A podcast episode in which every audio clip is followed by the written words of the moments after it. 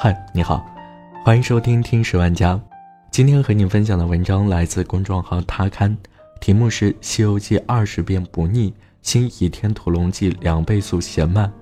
我爱的国产剧都停在回忆里了。新倚天屠龙记开播了，在第十四次被搬上荧幕后，我们也见证了二十五年前的周芷若变成了如今的灭绝师太。一九九四年。脸上还挂着婴儿肥的周海媚被金庸钦点为周芷若的扮演者，眼神里满是孤傲与倔强。二零一九年，曾经惊艳过无数观众的周芷若，一个转身变成了只会瞪眼的灭绝师太。二十五年过去了，岁月没有在周海媚身上留下什么痕迹，她依然很美。但对观众来说，曾经沧海难为水，《倚天屠龙记》。再也不像当年般惊艳。影视剧翻拍，成为如今观众心中的一大痛。不仅金庸剧如此，琼瑶剧如此，如四大名著等都让人难以接受。不知为何，现在的拍摄设备与技术越来越先进，投资越来越大，可影视剧却越拍越难了。一九八二年。五十三岁的杨洁接到了央视副台长委派给他的任务。杨洁，要是让你把《西游记》拍成电视剧，你敢不敢接？不带一丝犹豫的，他一口应了下来。有钱就敢，为什么不敢？可是央视没有给他很多钱，他只扛着一台老式摄像机，便踏上了自己的九九八十一难。杨洁暗自发誓，他一定要拍出一部真正经典的《西游记》。为了找到最符合《西游记》的场景，杨洁带着他的团队走遍了全国二十六个省份。要想把这部神话剧作拍好，杨洁首先面对的难题便是特效技术。那时的中国电视史上，特效技术还是一片空白，没有前人的经验去借鉴，杨洁只能用最笨也最省钱的方法。为了拍出腾云驾雾的效果。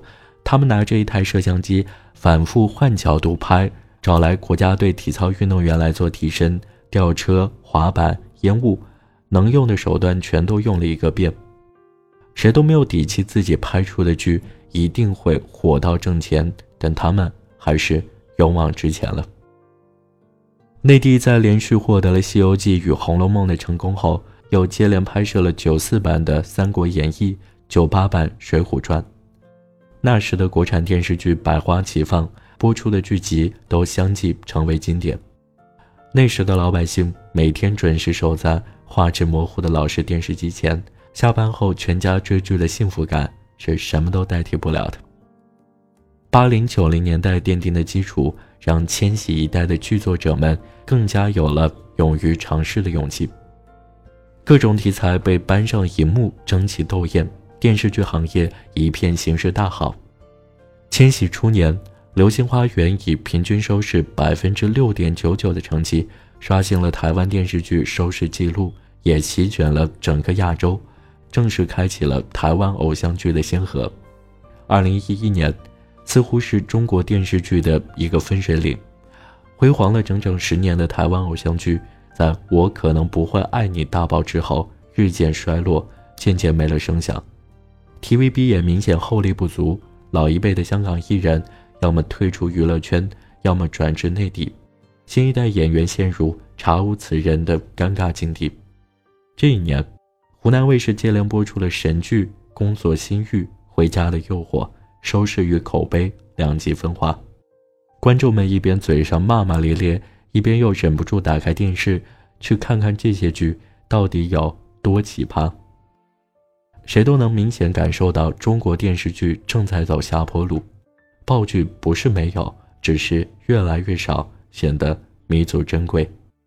前段时间豆瓣发布的2018年内地电视剧榜单中，《大江大河》以8.8分的成绩勇夺年度第一的成绩，收视率高，口碑较好，可国民度却不甚理想。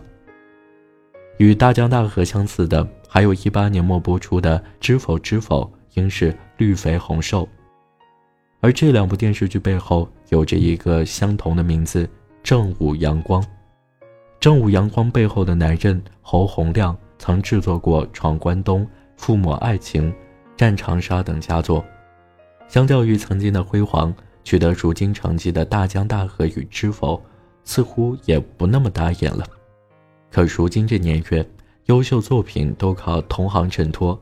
用编剧宋方金的一句话来说：“二零一八年是中国电视剧集体哑火的一年。”对垒了一整个夏天的《延禧攻略》和《如懿传》，还是没能跳出宫斗的戏码。每个频道都在播乾隆是如何谈恋爱的。香蜜沉沉烬如霜，虽俘获了一众年轻观众的心，却始终没能拥有家喻户晓的国民度。力压孙俪、刘涛的迪丽热巴喜提金鹰视后，获奖作品《漂亮的李慧珍》目前分数已跌至二点九分。舞台上星光熠熠，舞台下千疮百孔，没有底线和行业规则的金鹰奖，让中国电视剧的丑态赤裸裸地公之于众。观众也想看好剧，可是却没有几部能看的剧。时间回到二零一九年，电视剧越来越追求大制作，网剧也发展的朝气蓬勃。只是无奈绕来绕去，还是万变不离其宗的旧梗。每当打开一部电视剧，只要看个开头，就能基本猜到结局，甚至连演员们的台词都能预测到那么几句。不是如今观众的眼光越来越高了，而是编剧们 Ctrl C 加 Ctrl V 的操作。再也骗不到人了。前不久，湖南卫视重播《情深深雨蒙蒙》，这部十八年前的电视剧，如今依然让观众看得津津有味。比起那些永远在炒冷饭的新剧，网友们更愿从老剧中寻找一丝慰藉。如今电视剧中出现的脸孔越来越青春貌美，可经得起镜头的考验，却逃不过。观众的法眼。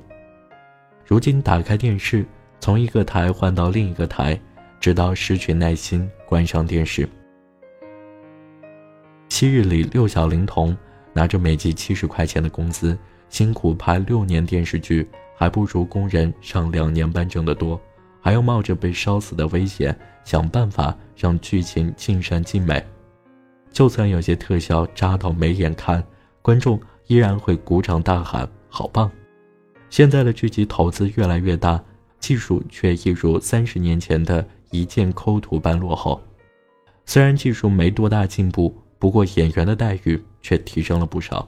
即使大量戏份都由抠图和替身完成，也能获得高达八千万的片酬。很多年后，杨洁导演在一次访谈节目中谈起昔日里创作《西游记》的艰辛，他被主持人问到。拍摄条件如此艰苦，回报又如此之低，西游剧组到底图什么？杨洁没有卖惨，只悠悠说了一句：“因为我们在搞艺术，我们没有为钱，没有为名，没有为利。”值得庆幸的是，我们生在了一个很好的年代，那时的中国电视剧还没有被流量明星浸染，也没有被资本运作所操控，那时还有一群。身怀敬畏的工作者们，怀着激情为艺术创作而坚持，不畏艰难，无问西东。不幸的是，那个时代再也不会回来了，那样的一群人，也很难再遇见了。好了，这就是今天的节目，感谢你的收听，我们下期再见。